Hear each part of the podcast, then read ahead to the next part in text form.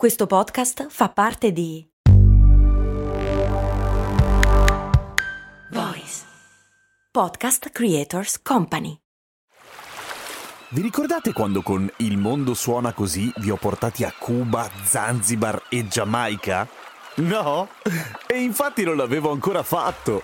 Per fortuna è uscita la nuova stagione di Il mondo suona così, il podcast di viaggi dove vi porto in giro per il pianeta tirandovi per le orecchie. Nel senso che sei arrabbiato? Ma no, nel senso dei suoni, capito?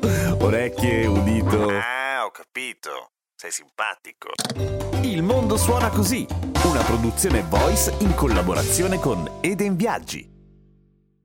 Il patron Filippo chiede un classico perché d'estate grandina ed inverno nevica. Beh, mi piacciono i classici.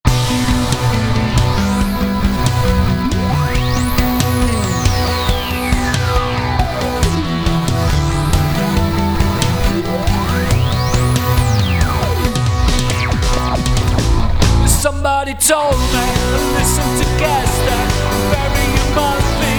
It's the best podcast that you'll ever meet, and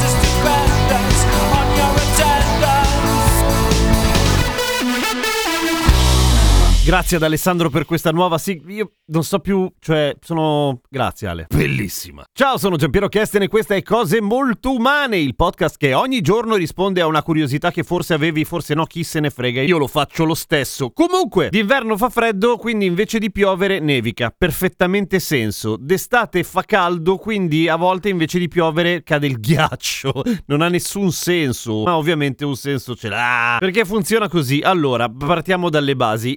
Nelle nuvole, ok, cumulo nemboni, quelli grandi, alti, quelli dei temporali cattivi. La temperatura, anche se è estate, lassù è spesso ampiamente sotto lo zero, ok? Non sono degli iceberg che precipitano giù uccidendoci tutti perché intanto sono fatti di vapore, ma l'acqua, anche se molto molto fredda, o il vapore, anche se molto molto freddo, ha per ghiacciare non solamente bisogno del fatto che sia appunto molto freddo, ma di un centro di nucleazione, un'impurità, qualcosa intorno a cui ghiacciare. E finché resta lassù, Resta solamente freddo ma non ghiaccia. Nel momento in cui inizia a piovere si ghiaccia, ma siccome fa caldo si rimane ghiacciata per pochissimo, poi arriva giù ed è calda l'acqua, o calda comunque a temperatura, eh, temperatura ambiente, cazzo.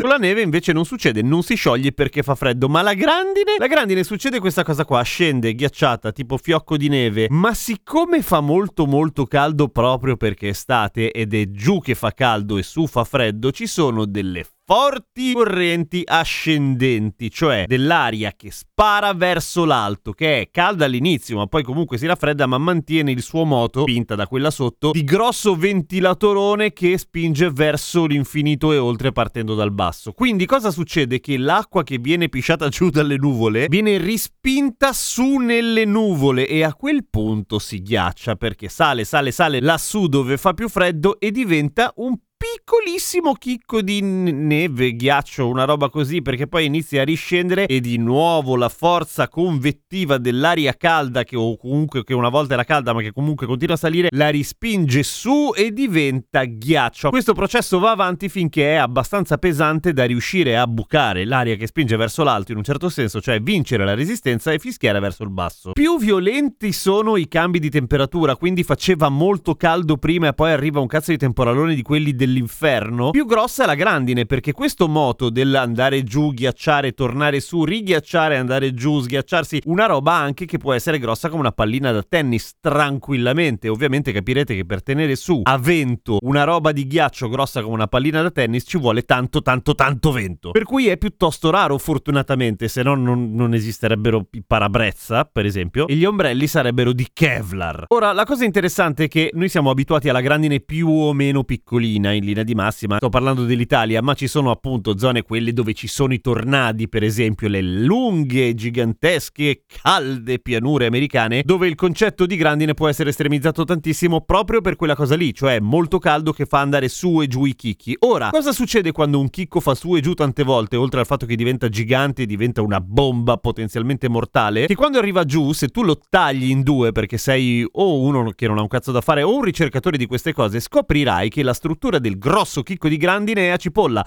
proprio per quella roba lì del fatto che scende, si scioglie un pochino, poi torna su, si righiaccia, poi scende, eccetera, eccetera, eccetera, si vedono tutti gli straterelli di ghiaccio e tutto ghiaccio, però insomma ghiaccio con una densità diversa, per cui esattamente come gli anelli degli alberi puoi vedere quante volte ha fatto su e giù, che in realtà non ha niente a che vedere con gli alberi perché quelli sono gli anni. Però vabbè. Oppure altro tipo di grosso chiccone di grandine può essere quello che è fatto di altri chicchi di grandine che si sono ammassati a un certo punto durante la gestazione, sempre per questa cosa del vento che li spinge tutti insieme facendo tutto un frullo pazzesco, una sorta di rissa e tafferuglio di chicchi più piccoli che si stavano sciogliendo per cui sono bagnati ma a un certo punto si righiacciano uno schiacciato sull'altro e fai una sorta di leviatano di una palla fatta di grandine più grossa. Avete mai cercato da bambini di conservare la grandine in frigo? Ecco, i ricercatori lo fanno anche da grandi, per esempio, perché può essere...